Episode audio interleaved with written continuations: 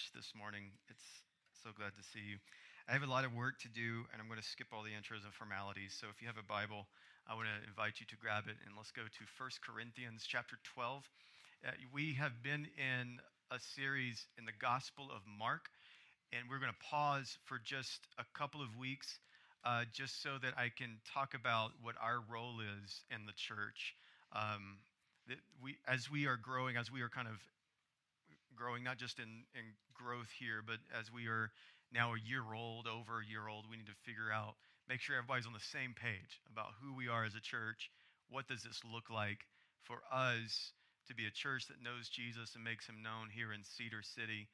Uh, we want to see the gospel uh, penetrate and infiltrate our culture. And so, what does that mean for us? What does that mean for me to be a part of a church? So glad you asked. Paul is going to give us a, an incredible answer this morning.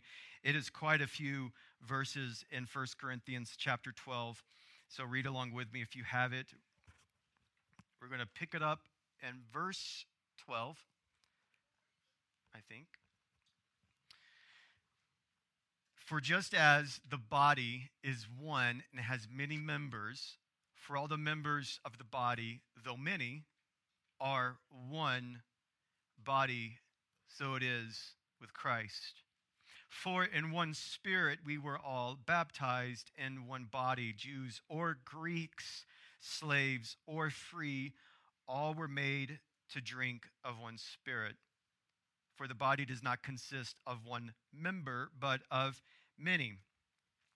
If the foot should say, Because I am not a hand, I do not belong to the body, and would not make it any less a part of the body. If the ear should say, Because I am not an eye, I do not belong to the body, that would not make it any less a part of the body. If the whole body were an eye, where would be the sense of hearing? If that would be a very terrifying thing. If the whole body were an ear, where would be the sense of smell? But as it is, God arranged the members of the body, each one of them as He chose. If all were a single member, where would the body be? As it is, there are many parts, yet one body. The eye cannot say to the hand, I have no need for you, nor again the head to the feet, I have no need of you. On the contrary, the parts of the body that seem to be weaker are indispensable. And on those parts of the body that we think less honorable, we bestow the great honor and our unpresentable parts are treated with greater modesty, which our more presentable parts do not require. But God has so composed the body, giving greater honor to the part that lacked it, that there may be no division in the body, but that the members may have the same care for one another. If one member suffers, all suffer together. If one member is honored, all rejoice together. Now, you are the body of Christ and individually members of it. Uh, one more time, let's pray over the reading of God's word and the remainder of our time here uh, together. Um, Holy Father, we thank you for your goodness, your mercy, your kindness. We thank you for um, the song that we'll sing on and on together with you in eternity, that you are holy and that you are righteous and that you are just and that you are worthy of everything that we have. Lord, I pray that although it was my voice that spoke, it was your word that we heard, God. So sanctify us in your word. Help us to grow more in who you would have us to be, recognizing our identity is found only in you and you alone. God, we pray that as we leave this room, we would say how glorious and gracious King Jesus is. In Jesus' name, amen. Our focus this morning is going to be eventually on the matter of the church or the matter of the body of Christ. I say eventually because I'm going to fill in some blanks and kind of describe to you uh, this theme or one of the divine purposes that God has given us which is the church. And I want to answer a question what our role is in the church. We're going to see that God has designed our bodies and the design of our bodies as a model for understanding our lives together as we continue to grow, as we continue to ask this question what is my role in all of this? The church is a people, it's a community of people who owe their existence, they owe their solidarity, they owe their distinctiveness to one thing, and that is to the call of God. And if we miss that, we've missed the foundational element of God, of how God is determined from all eternity to have a distinct people who are the called ones. The church is not a human invention, but it is a divine institution. And we need to look back through the beginning of time in order to understand the significance of the church and the significance of why this is so important and, and look outside of ourselves for just a moment to see how great and how divine what you and I are a part of, how great that really is. And we see in Genesis, there's the beginning of the Bible, we find that God calls out Abraham. He calls Abraham, this guy who we've called the father of many nations, uh, Jesus, son of Abraham, Isaac, right? The God of Jacob, Isaac, Abraham. This guy should have a familiar ring to you. God calls Abraham out of his homeland, out of Ur and the Chaldeans, and he calls his family from Haran, and he calls them to another country, and he says to them, As you obey me, as you obey my call, and as you go where I'm asking you to go, through your descendants, all the nations of the earth will be blessed, blessed, not blessed.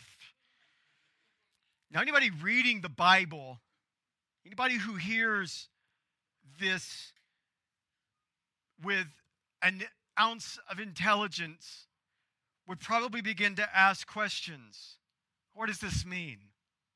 What does this mean that you're calling me out of my land of comfort into a place where you're not even going to tell me what does this, oh God, mean that you're going to make my descendants far greater than I can imagine? Does it, it's an interesting question that is, as you read through scriptures, to ask these types of questions. Long story short, because I don't have a lot of time to get into this, um, God fulfills and begins to fulfill this promise, this Abraham covenant, by giving him a son through Isaac. Isaac then continues with Jacob. And from this, God is beginning this method of operation to call people unto himself. Then we find Moses, who is a descendant of Jacob, stand in human history as he is called out by God as one of God's chosen people to stand before the tyranny of Pharaoh and declare to Pharaoh to let the people of God go out of slavery. And from here, Moses leads the people from the tyranny and the, the iron fist of Pharaoh. And thus they begin the journey. God then begins and he switches from this covenant of a promise to now giving them a law.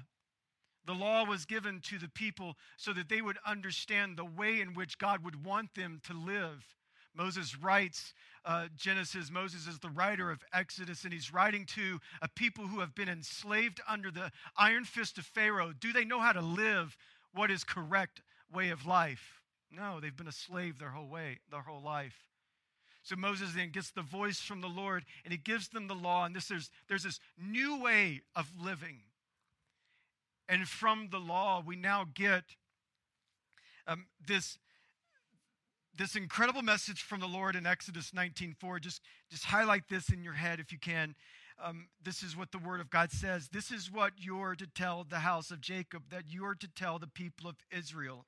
You yourselves have seen what I have done to Egypt and how I carried you on eagle's wings and brought you to myself. Now, if you obey me fully and keep my covenant, this is right after the law is given, then out of all nations you will be my treasured possession and all through the whole, and although the whole earth is mine, you will be a kingdom of priests and a holy nation. It's so important to remember that verse, remember that line. You will be a holy people, a kingdom of priests, and a holy nation. We'll be returning to that idea in just a moment. After this covenant is then ratified by the law, God then allows the people to experience the very presence of who God is. And he does this through the means of a tent and then through a tabernacle, then through a tent, uh, then through a temple. And from this, the people, the children of Israel, they're led out of slavery into the wilderness. After murmuring and complaining, God finally allows them to go into the promised land. And you got to understand, these people are, are kind of a people who are stuck in their ways, people who kind of just, they, they all, they're often inclined to forget about the ways of God. They forget about the, the laws of God. They forget about how good God is. And so they begin to cry out to God and complain like little children, saying, But we want a king too, because they see all the kings rising up in other kingdoms. And they cry out to God and they say, You know what, God, you are not enough. Give us a king. And what does God do? He gives them a Saul. As his judgment gives them Saul, but then as his grace and mercy, right after Saul, he gives them a David. How long will this last for the kingdom of Israel? Not long. The kingdom then is divided and then conquered by the Babylonians, and then they are again led into captivity, into exile out of their homeland. They reject the way of the law. They reject the way that God is better than a king. They reject all of God and his ways. It, it kind of has a, a, a modern ring to it, does it not? Our way is better than your way, God. Your word is not the final authority, God. My word is the final authority. Your word is not the absolute truth. What is truth to all people? Because we want to be inclusive to everyone. And so we want to create a way that the word of God looks more like culture instead of the word being the ultimate it's funny how time has passed and, and society has, has grown exponentially in technology and all of these things, but yet we have not changed one bit.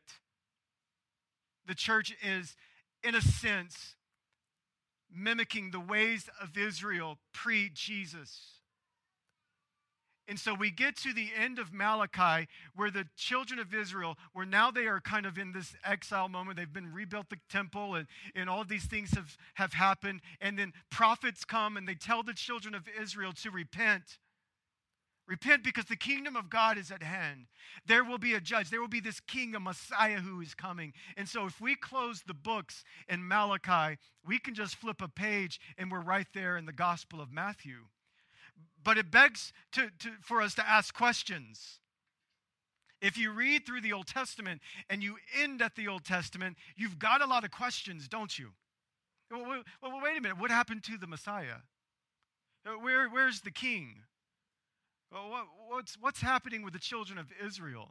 What happened to that promise that he's going to make all nations? Because right now it just looks like this is a promise for just the Israelites. Uh, what happened to God calling people out and to himself? And so it's led up to all of this, leading us with these questions. That's why it's so important to read your Old Testament. Because if you, if, you, if you don't, if you just read the New Testament, then it's kind of like watching scene two of the play or act two of a play. You're the guy in the audience asking, wait a minute, who is this character? Who is this guy right here? And they're telling you to shut up. You should have watched the first act.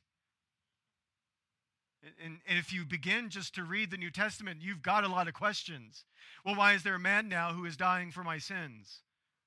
Why is this now not just for the Israelites, but for all of the Gentiles? So it's important to read this as one narrative. And so now, this promise of God calling a people out unto himself is about to come to fulfillment because now Christ comes into the scene. Christ is then crucified. Christ is buried in a tomb, and he then raises, rises from the dead three days later. And, and then he ushers in, by the Holy Spirit, the age of the church. Holy Spirit breathes down after Jesus' ascension into heaven, and the disciples and, and many men and women are in the upper room, and they come out as bold proclaimers of the message of the gospel, heralding to culture, you killed Jesus, repent. Very seeker friendly message, is it not? You murderers, what is wrong with you people? Repent! It should, should caution us not to soften the message of the gospel so much because how the gospel message is so offensive that it was my sins who nailed him upon the cross. It was my sin that he carried and bore on the cross.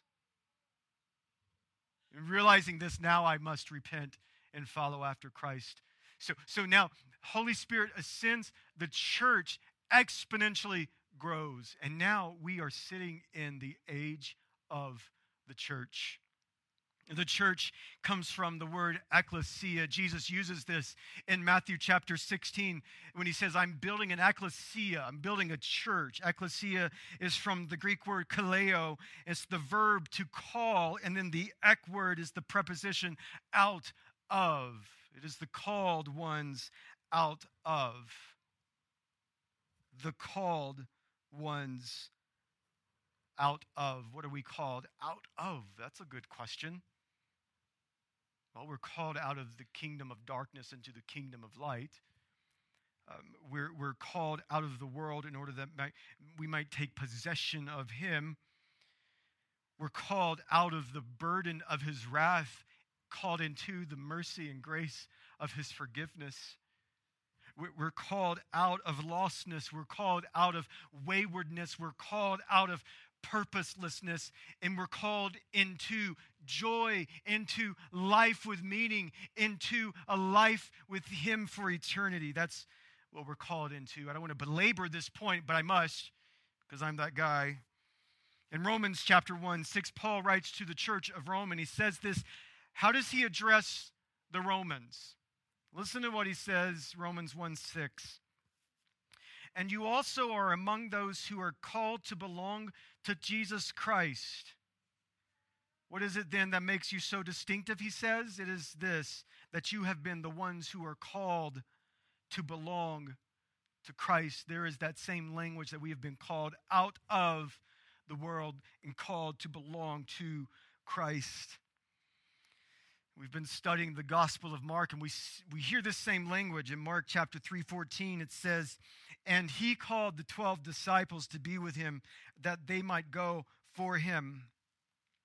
And so he calls the disciples, he calls the church, and he calls us into him. And it's this call to be in union with Christ. It's a call to faith in Christ, it's a call to endure in Christ. It's a call to relationship with Christ. Have you heard that call? God, from all eternity, has been calling to himself a people who are his very own. To, to further the point in 1 Corinthians 1 9, he will keep you strong to the end, that you will be blameless on the day of our Lord Jesus Christ. God, who has called you into fellowship with his Son, Jesus Christ. So we have been called to Christ.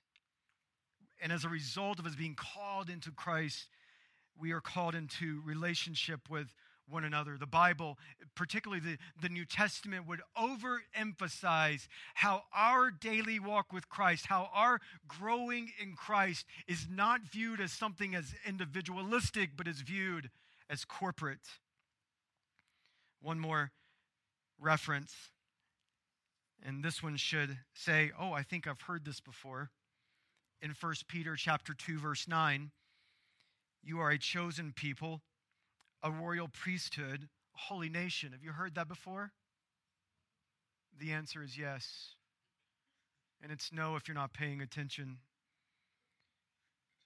Isn't it quite staggering that Peter would use the same language, the same phraseology not that you Jews are a holy priesthood, a holy nation. Not that the nation of Israel is a holy people. It's, it's, it's staggering that, that Peter, whom himself was a Jew, why would he do this? Because the light had gone on in Peter's head. And perhaps maybe he's directly quoting this and he remembers from Jeremiah that he will pour out his spirit on all flesh and that he will write his spirit into the hearts who are his own. So Peter says, So you are a chosen people, you are a royal priesthood, a holy nation of people belonging to God, in order that you might declare to the praises of him who called you out of darkness. Here it is again into his marvelous light. Once you were not a people, but now you are a people of God. Once you have not received mercy, but now you have received mercy. And through the death and resurrection of Jesus Christ, God continues to call out a people. God has called you to be this community of people who are the called out ones. We've been called out of the way of the world into a family, into as a nation, as a, as a kingdom where we have just one king. Now, this is kind of, I don't want to say, well, maybe it is staggering for some of us to kind of understand the weight of what it means to be a part of a kingdom because we don't understand that. We celebrate every July 4th that we're not a part of a monarchy. We're not part of a, a, monarchy. We are a part of democracy that says we, the people, rule. And you guys should have said amen. You unpatriotic people, you.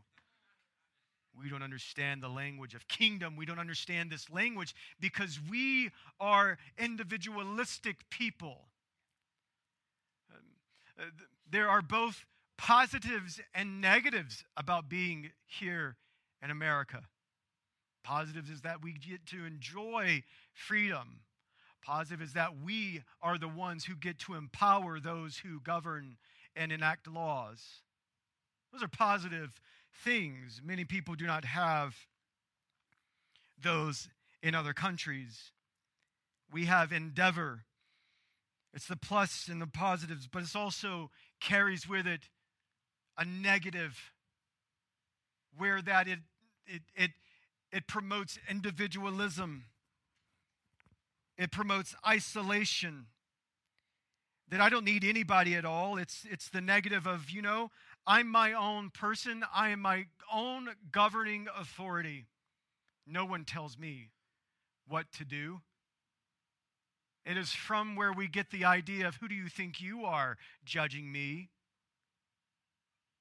Right? There's no king riding on a horse through downtown Cedar City. And if there would be, we would lock him up immediately. We don't understand this idea, but, but, but if you have been called out of and called into the light, then you've been called into a kingdom. Now you are a kingdom citizen. Now you bow your knee not to yourself. You do not bow your knee to individualism. You now bow your knee to King Jesus. It's a, it's a weighty matter, is it not? Where we celebrate individualism in America, but the Bible denounces individualism. The Bible never promotes isolationism. How you grow in your faith in God is through the corporate body, it is through the church. Now, what does it mean that we are brothers and sisters of this family, that we are a family? Romans 8 would say that we cry, Abba, Father. Who do we say Father to then? So we are a family. We are brothers and sisters. If we were in Georgia, we'd call everybody brother Greg, brother Matthew, sister Taylor. And we think that's so odd, and it is very strange. Never call me Brother Matthew. I am your brother, but that does not mean that you have to call me literal brother. And so you think about this in terms of what does it mean to be a part of family? We all have a family, maybe. Or you've had a family, you know a family. Family has great things about it family also has bad things about it. You love them and hate them. Was that too strong for some of you? Sanctified people here. You, you go through great mountaintop experiences with your family, and you go through some of the deepest, darkest moments with them also. That is the family of God where we are not here just for the mountaintop experiences, but you go through the deepest pits of despair. The church is with you also there. We cry, Abba, Father, because God is our Father. What unites the church, what unites the church, and listen to this very carefully, is that God is our Father and that Jesus is our King that we are part of a family and that we are citizens of the kingdom of God. Listen to me. That is the thing that unites us. It, and I want, to, I want to kick some shins if that's okay. What unites us is not our preference and music. It is not our preferences and how we do ministry. It's not our preferences and how the preacher or the pastors clothe themselves as long as they are clothed. It is not in whether we are in a movie theater or whether we are in this glorious, beautiful chapel. That is not what unites us. Those are preferences. And if you marry the preferences, you'll destroy the move of God. What unites us then? What can we do? What can I, like, like some of you I've never seen before in my life? Like, there's some new faces. If you are a believer in Christ, you are my brother or my sister. What other religion can do that? Or, or, or who can make this happen? That for someone I don't even know that they are my brother or my sister, that's all in due part of the cross of Christ. That because his blood shed for all of us, that those of us who participate in that forgiveness of sins, we are then washed by his blood and we are now citizens of his kingdom. And we are part of his family. This brings us to where we're supposed to be and only have eight minutes to go through this text. So pray.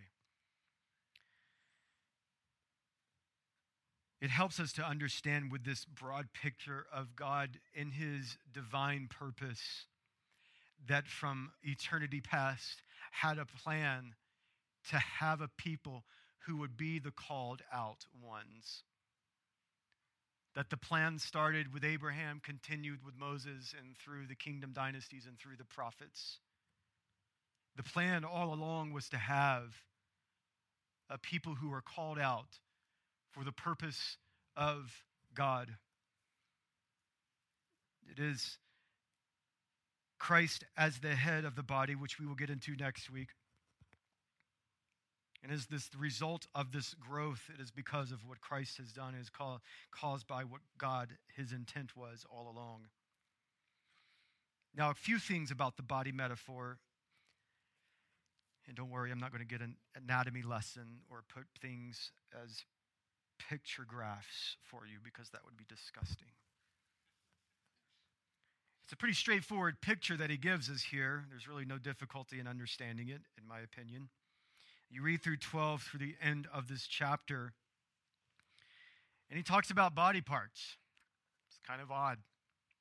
You've got a hand, you've got an eye, you've got an ear, you've got rear ends, you've got feet, you've got toes, you've got fingers, you've got all the things you recognize that this is just an analogy, but it is exactly how God views the church. In fact, I think it enhances our view of the church. In order to accomplish his work on earth, Jesus had a body, he had a flesh, or he had flesh.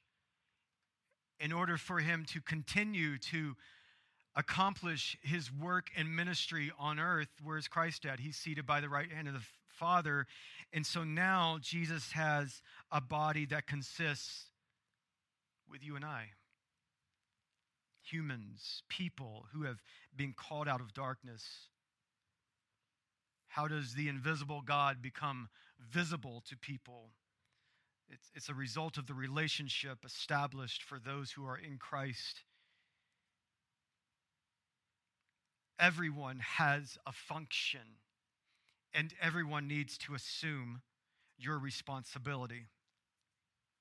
So, if you're writing down just a few things, I've got three little points, and I'm going to be out of the way in just a moment.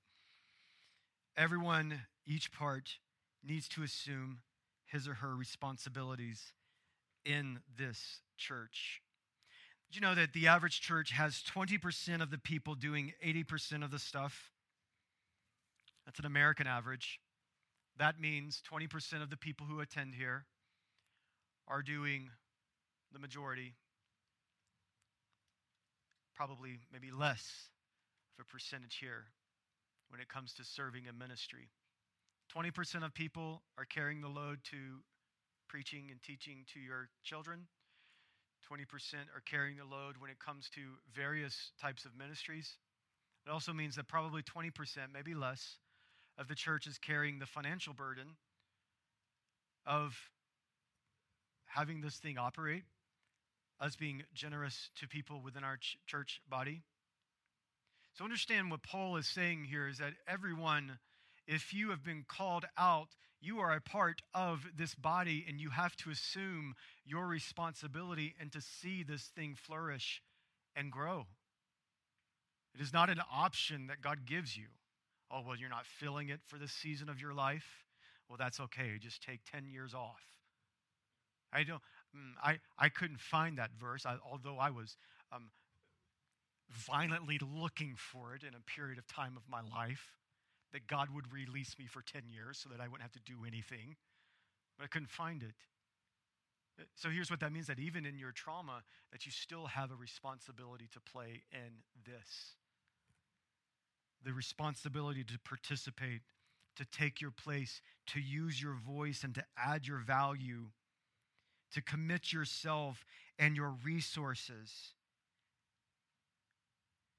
It's impossible for a church to effectively be who God has called them to be if everyone is not assuming their responsibility. Like some of us, we think that you know our responsibility is insignificant. And so you really think that your nose should be where your belly button is at all times. You know what I'm saying? You have the Eeyore complex. Nobody likes my gift. Nobody really likes my responsibility that I have. And we sing the anthem of, I guess I'll go eat worms. You remember that as a child? No. I didn't actually eat the worms. I just said I would because I felt sorry for myself. Well, you don't know. I'm, my role is not significant. You know, I'm just a pinky I'm just this, you know, I'm just a greeter, or I'm just a person who is supposed to, you know, uh, welcome people in, or I'm just, a, you know, whatever. You fill in the blank. But you have a significance to this. And in order for the church to operate at its capacity, you have to use your gifting. You know, it's, it's kind of like the illustration I've given before. I've never broken a bone in my body. I'm 40 years old until I reached the age 37. I was chasing my kids around, and my little toe smacked against a chair, a metal chair, and my toe went.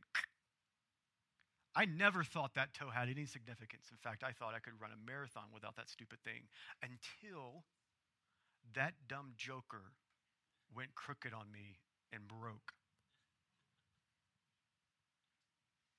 Some of you think you're just that little toe. But understand the moment you isolate yourself and you break apart, the body feels it. The church feels it, and we grieve over that. You have significance. Secondly, if we assume our responsibilities, then we also need to accept our limitations. Let me say that one more time because we don't hear this because we're supposed to be great at everything. We're supposed to be the greatest at X. We're supposed to be the best at my job, best at this, best at everything. I want to wear a hat uh, that includes all hats. We don't understand this concept of just accept the one good thing that God has given you and also accept the fact that you have limitations. So you're not the greatest at speaking. You're not the greatest at singing. You're not the greatest at being friendly. You should work on that. You're not the greatest at hospitality. You're not, you're not the greatest at some of these gifts that God gives us. And, and that's okay. You have to identify what you are great at and assume that responsibility. And what this ought to do for a lot of us is to breathe, right? That means I don't have to do everything in this church. My gift is teaching. That's my gift. And I want to utilize that for the glory of God and for the edification of the church. I don't have gifts in a lot of things. I, I just don't. And it took me a while in the pastorate ministry to finally realize Matthew, you do not have to do everything counterculture to what American Christianity has taught us. Oh, the pastor, the senior lead pastor, he does it all. He is a miracle worker. He walks on water at times. He commands the skies to be still. And he is there to wipe my tears and my fanny all at the same time.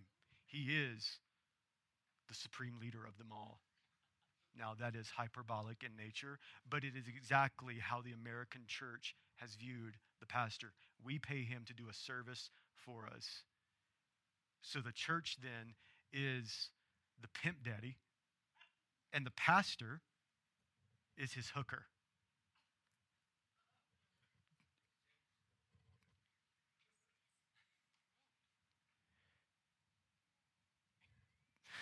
That is that's just not what the Bible teaches. I have a responsibility, and that's to teach the Word of God. You also have a responsibility. So you have to ask yourself so, what is my responsibility? Is it in compassion? Is it then to, to say, I see a need, Pastor, or whatever, and I'm going to go meet that need? Then yes. Assume your limitations, that you cannot do it all. And hear me, the church don't need you to do it all either. This is going to come across as yet another bomb. This church will survive with or without you. Whether I'm teaching here or whether somebody else is teaching here, this is God's church. It will not be built on a man. It will not be built on a woman. It will be built on Jesus as the foundation. One more, and I'll get out of your way, and you could probably leave and scream for joy that I'm finally finished with all of my weird metaphors. This also means that we recognize the role that is given to others within the body, and that goes right along with what I just said. The eye can't say to the head or the hand, I don't need you. You've got two problems that Paul is identifying here the group that goes around saying, I don't need you, and then the other group that just goes around looking at their navel and says, I don't belong. And Paul identifies both of these two types of people, seemingly like he's snatching them back up from their coattails and telling them, Listen to me. If you're going to go around saying, I don't need you, you're wrong because individualism doesn't work in the kingdom of God.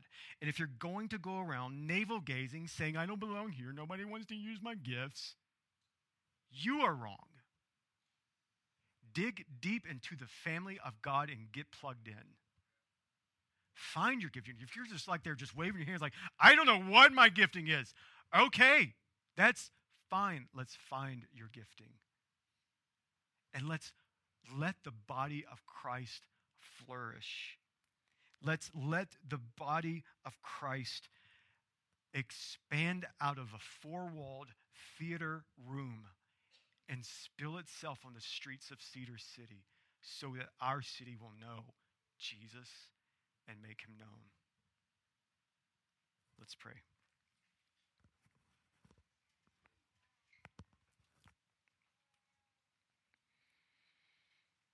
Father, help us. Help us in all of these things. We know there are no perfect churches because immediately, as soon as a person comes in there, it, ceases to, it ceases to become perfect. We know there are no perfect pastors. We know there are no perfect ministries. Thus, I will still say, I'm a part of the body of Christ. I pray, God, that we would have a renewal of commitment with each other, a renewal of just belonging to each other, that this is more than just me, you know, checking it off on my to-do list. Well, I got church out of the way, now I can go live the rest of my life. No, this is who we are. This is not about a building. This is not about what we just do on Sunday. This is your divine purpose.